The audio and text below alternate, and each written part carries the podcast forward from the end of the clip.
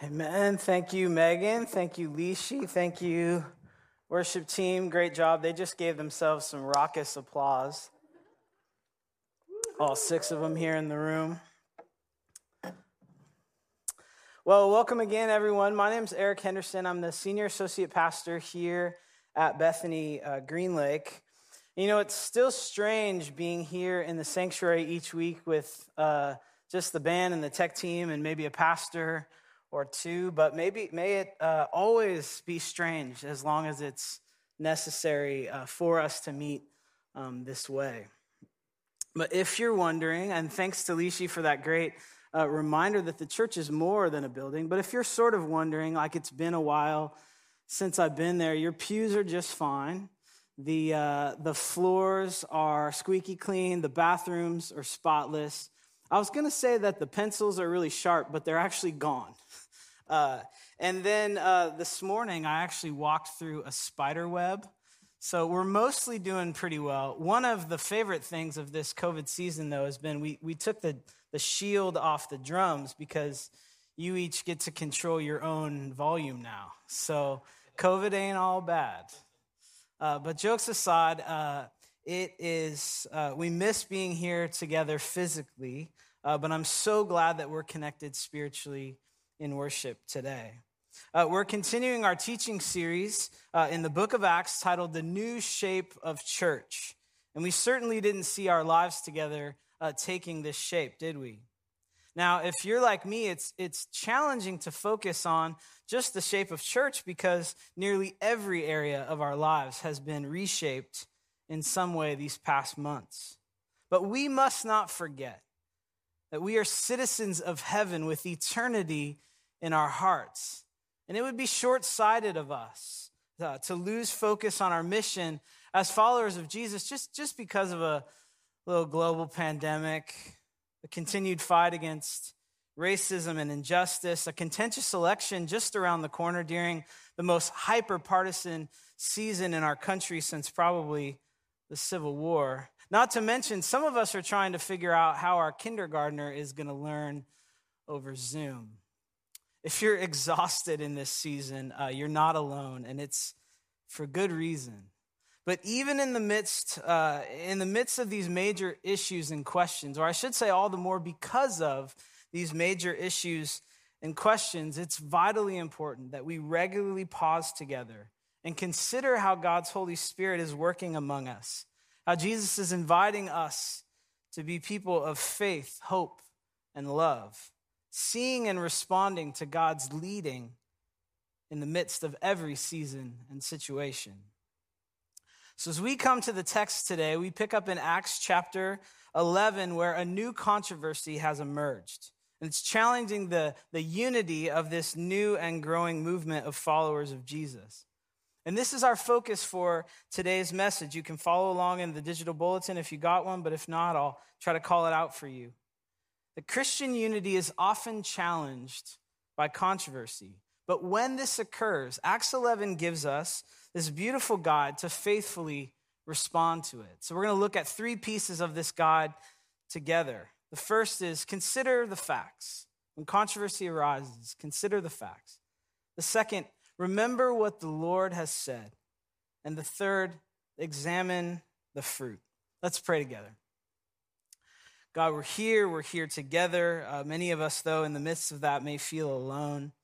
Uh, but we know that your spirit is, is with us. And we know that because you have said that. And so, even in places this morning in our own hearts where we don't feel it, we choose to trust uh, in your word. We choose to trust in what you have said. Jesus, speak to us now. Open our hearts. We pray that uh, we're able to, to focus together for a few moments. We pray that even the youngest among us would, would uh, have hearts to listen and hear and learn at their level.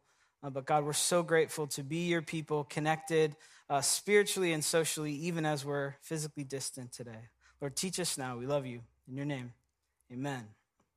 Well, if you weren't able to join us last week, Jonathan Nolasco did a great job taking us through uh, chapter 10. And by the way, this was Jonathan's first sermon at Bethany uh, Green Lake. And so if you missed it, I encourage you to go back and find it. I think he's an online pastor today, so you can give him a shout out as well. But Jonathan's is an important emerging voice at Bethany, and we're grateful for his ministry among us. Uh, so, as we begin, you'll remember that in chapter 10, we have this story of Peter's vision from God regarding clean and unclean meats, and Peter being led by the Holy Spirit to the home of Cornelius, a centurion who was a well respected, influential, and God fearing Gentile.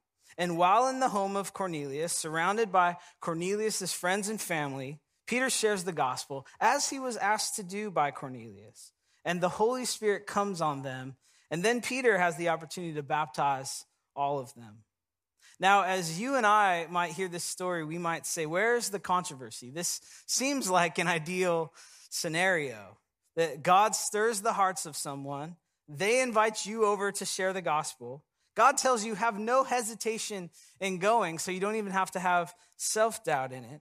So you go and you do it, and then before you're even finished, the Holy Spirit comes on them and you baptize them. Sign me up, right?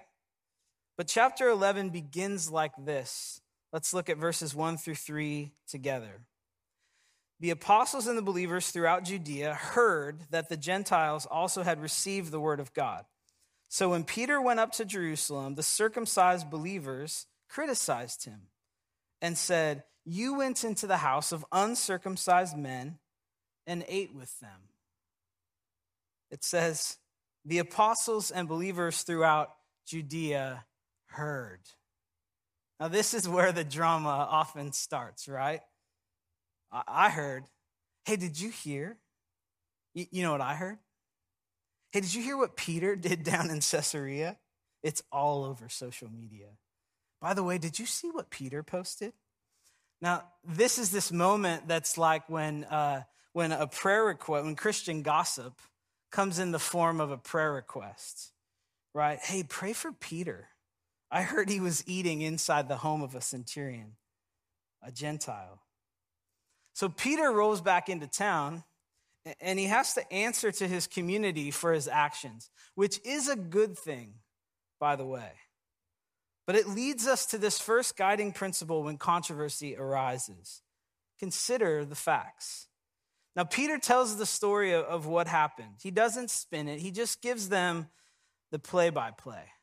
Now, for me, aside from listening to like sports on the radio, uh, I don't like play by play. I want the shortest version of the story.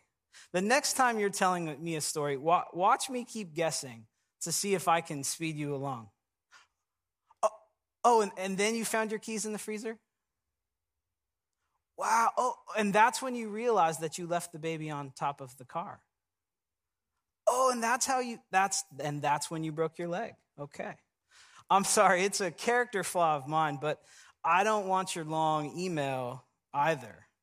Now, my daughter, she loves details. She loves the play by play and is often trying to get me to hear every detail. And when I try to speed her along, she is undeterred. So last week, I think it was Sunday night, it was like as hot as it's been in a generation in Seattle. And so I chose in the middle of the night to go sleep in the basement where it's about 10 degrees cooler. And in the morning, I woke up to my daughter crawling in to the, the guest bed with me.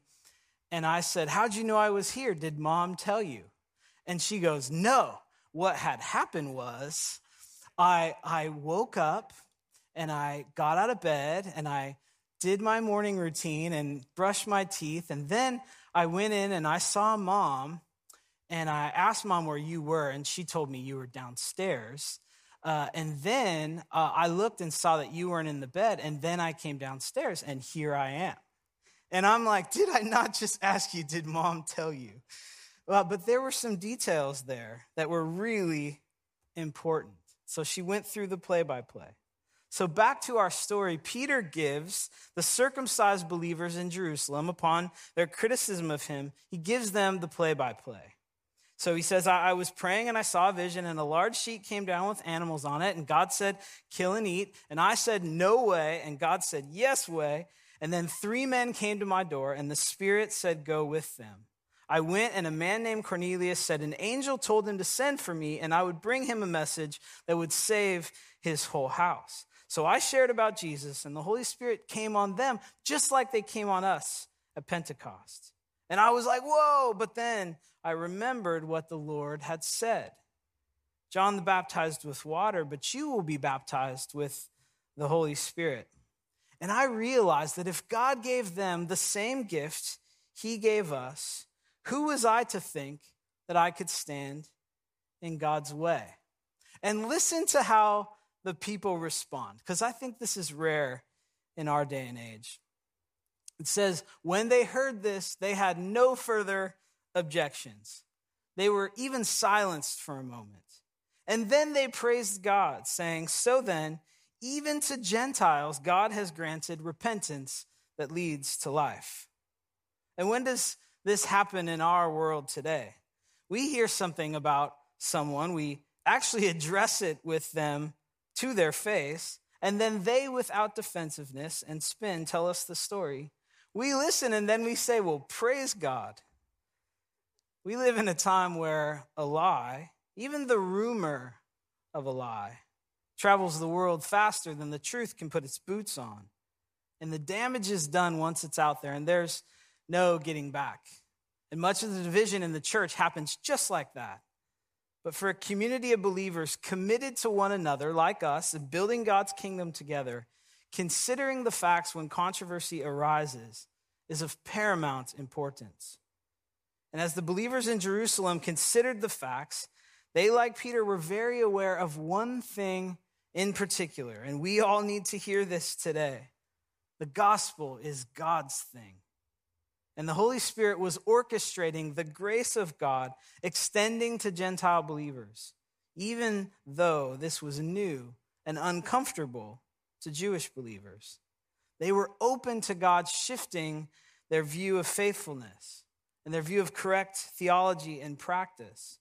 Peter explained that just like at Pentecost, the Holy Spirit came upon all at Cornelius' house. And then he rightly concludes if God gave them the same gift he gave us, who was I to think that I could stand in God's way?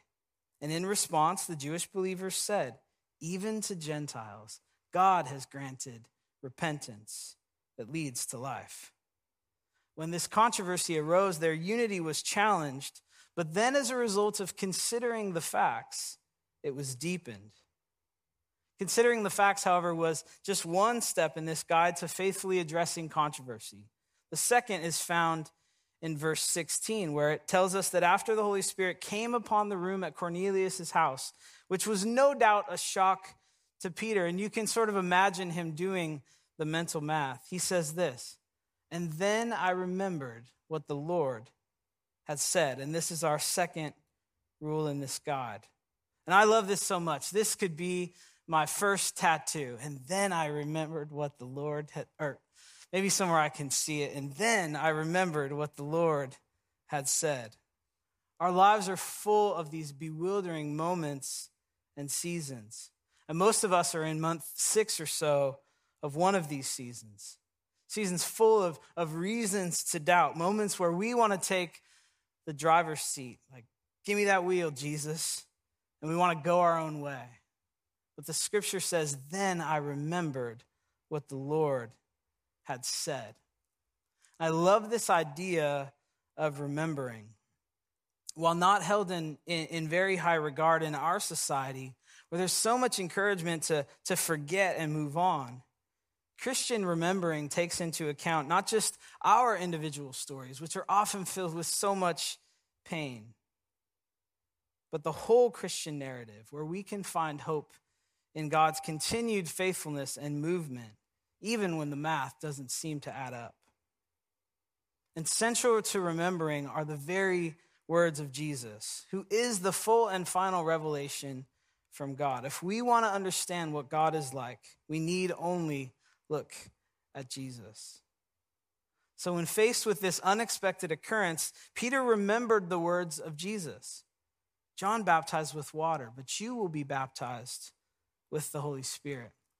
And, and, and, Peter, as a devout Jew, would have been flooded with a host of other places where the scriptures spoke of this very thing. This is John the Baptist in Matthew 3. Listen to this I baptize you with water for repentance. But one who is more powerful than I is coming after me, and I am not worthy to carry his sandals. he will baptize you with the Holy Spirit and with fire. And Joel 2, way back, it says, Then afterward I will pour out my spirit on all flesh. Your sons and your daughters shall prophesy. Your old men shall dream dreams, and your young men shall see visions. Peter was reminded, and Luke has been reminding us throughout the book of Acts, that the gospel is God's thing. And in a world with all sorts of agendas, as we attempt to live faithfully and be united in Christ, we do well to remember God's agenda of drawing all people to himself. And this leads us to the third guiding principle to faithfully respond to controversy examine the fruit. Examine the fruit. Every movement has fruit, good, good and bad fruit. And certain, certainly every movement of God is full of good fruit. Our, our brothers and sisters in the faith in chapter 11, moved by the Holy Spirit, considered the facts and they remembered the words of Jesus. And as we look at what happens next, we can examine the fruit and see that it was good. Now, there's three pieces of fruit that we'll walk through briefly together. The first piece of fruit comes from this controversy that turns into a unity builder that happens in verse 19 and 20. But it's almost easy to miss because Luke, the writer of Acts, doesn't make a, a huge deal about it. His sentences are short and to the point. Some scholars say this is because he is writing on a scroll and he's got limited space, and these scrolls are heavy. And he's already used up so much of it by telling Peter's whole story with his vision and what happened at Cornelius' house two times. If you look back, it's rare that scripture repeats a, long story in back to back chapters. And surely this is a sign of its massive importance for us that there were God fearing Gentiles, and God was extending the gospel to them as well. And this is the fruit we see in verses 19 and 20. We'll look at this together. Now, those who had been scattered by the persecution that broke out when Stephen was killed traveled as far as Phoenicia, Cyprus, and Antioch, spreading the word only among Jews. That's verse 19, but let's look at verse 20. Some of them, however, men from Cyprus and Cyrene, went to Antioch and began to speak to Greeks also, telling them the good news about Jesus. And this was the first deliberate Gentile mission. This growing group of Jesus followers endured this controversy in Cornelius' house and then at Antioch began following God's lead and extending the gospel further out beyond Jews. And Luke goes on to tell us that it was here at Antioch that these followers of Jesus first began to be known as Christians, as Lisi reminded us earlier. And this is also significant because up to this point, this group of believers was really just an offshoot of Judaism. But here God was birthing something new, and it was for all people who would believe. So that's the first piece of fruit. Now, the second piece of fruit to examine is found in verses 22 to 26. The scripture tells us that, that news of the growing church by Gentiles coming to faith reached Jerusalem, and the disciples sent a man named Barnabas to check it out. And Barnabas saw what God was doing there, and he gave these new Christians a, a sort of pep talk. And then he went and got reinforcements. Now, what do we do when a mission is growing? We, we see it for ourselves, we encourage those involved, and then we resource it. So Barnabas goes and gets Saul, who we know as Paul, and then returns, and the two of them stay for a whole year and teach this new community. Now, Saul sort of crashed and burned in his first gospel mission through no fault of his own. But he crashed and burned because the disciples were afraid of him, and the other people wanted to kill him. So he was sent back home to Tarsus for his own protection, and he was faithful to minister there for 12 years until Barnabas returns and brings him back to Antioch with him. Now, there's a whole message here for another day on, on, on leadership development, on waiting on the Lord, and seeing the potential in another, how the gospel pulls everyone into the game to put their gifts to use. But for now, we can see that this fruit is good because this young church was taught up in the faith And Paul was launched into his missionary journey that we'll see in the rest of the book of Acts, spreading the gospel further and further out. And finally, there's one last piece of fruit to examine at the end of the chapter. In verses 27 to 30, we read that a prophet told of a famine coming to those living in Judea. And the disciples beyond Judea, in light of this, set up a relief fund and each gave generously to their new brothers and sisters in Christ. Now, some scholars believe that this was the first record in history of one people group collecting money for another people group in, in order to support them. And what a beautiful example of unity. It, it was tested when the common belief was that the gospel was for the Jews. And it was deepened when these disciples remembered that the gospel was God's thing. And they again saw the fruit of God's grace reaching out, just like it had done to them. So, what does this mean for us? How might we apply all of this to our lives today? Jesus' last act before his arrest and crucifixion was to pray for all believers. And as Megan read, he prayed for unity. And twice in his prayer, Jesus references that unity among believers would be how the world would believe the gospel. That Jesus is the Son of God and that Jesus loves the world. And too often in our world today, we uh, pursue unity to avoid conflict. Can't we just get along? And too often we cheapen unity by calling for it in order to keep the status quo. Let's not divide over this. And too often, what we really mean is let's do nothing. But these events in Acts chapter 11 remind us that controversy, that disagreements and drama, though they challenge our unity, when responded to faithfully, can deepen our unity. And this would be a testimony to the world that God is for them, that God can be trusted as the source of life and hope and generosity and courage and joy. When considering the claims uh, uh, of our faith, the world need look no further than how we care for one another. And the question today is what will they see? We have the responsibility as a community in 2020, this weird and unending year, to pursue unity together as we engage issues of justice in the world. Not just justice where you or I may personally want it, but justice where God wants it. And we need to continue to discern God's heart in these matters uh, across racial and ethnic lines, for justice regarding gender and sexuality, for the poor, for the unborn, for victims of trafficking and modern slavery, for the immigrant. And this is just to name a few. But we know that God hears the cries of all the oppressed.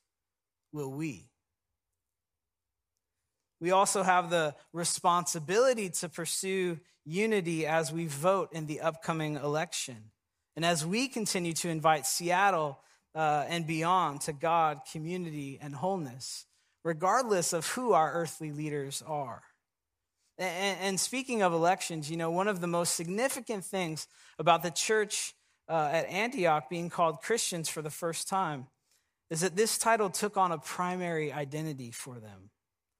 When the text says that they were first called Christians, we can take this to mean, as I said earlier, that this was where the name began.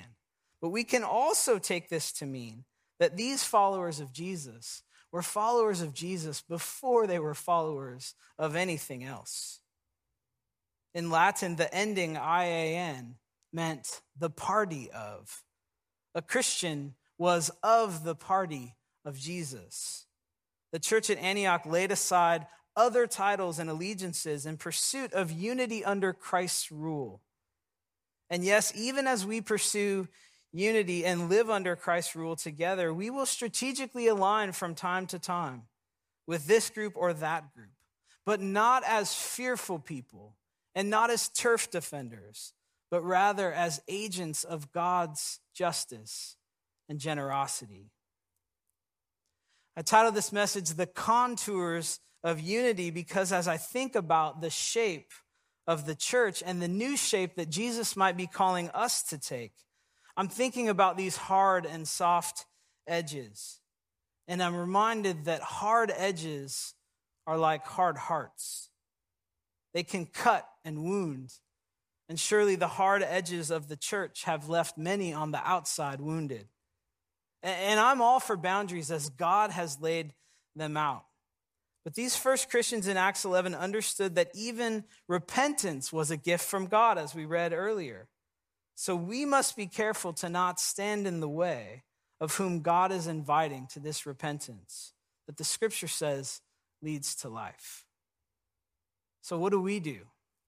I say today that we have soft, responsive hearts, that when controversy arises, we consider the facts, we remember what the Lord has said, and we examine the fruit. God is on mission in the world by his Spirit through you and I. Will we respond? Will we remain available? Now, if this sounds like an impossible mission, given the amount of disagreement that exists among us, there's good news. Even our unity is the work of God. So, as we close, I invite us to consider one definition of Christian unity that I find so true and compelling. This will be on your screen. Christian unity is that unique grace of the Holy Spirit, which allows believers from all ethnicities, nationalities, personalities, and backgrounds to be of one heart, mind, and spirit in our love for Jesus Christ and in our commitment to the gospel. When believers live in unity, it reveals the life changing power of the gospel to a watching world. May it be so of us. Let's pray together. God, we thank you that you are here among us. God, uh, it is so much easier at times to just click unfollow or delete or just write uh, each other off for whatever reason. And God, we want to uh, press in together uh, to one another, toward one another, even in this season of distancing, uh, because you've given us a mission in the world. Uh, Jesus, we need you, we need one another. We continue to invite your Holy Spirit, uh, even now, into our hearts, into our gathering. Uh, Jesus, we pray that nothing would get in the way of hungry and thirsty people uh, coming to you. We pray that as people look at us and look at our fellowship, they would understand that Jesus is alive in the world and he loves us. He loves me, each of us. So, God, as we just take a few moments before we break uh, to commit these words to our hearts, I pray that deep within ourselves we would uh, sing to you. God, speak to us, encourage us, convict us, correct us uh, whatever it is you need to do. Uh, but Jesus, we're here, we're available, we're waiting. We love you. Your name, amen. Let's worship together.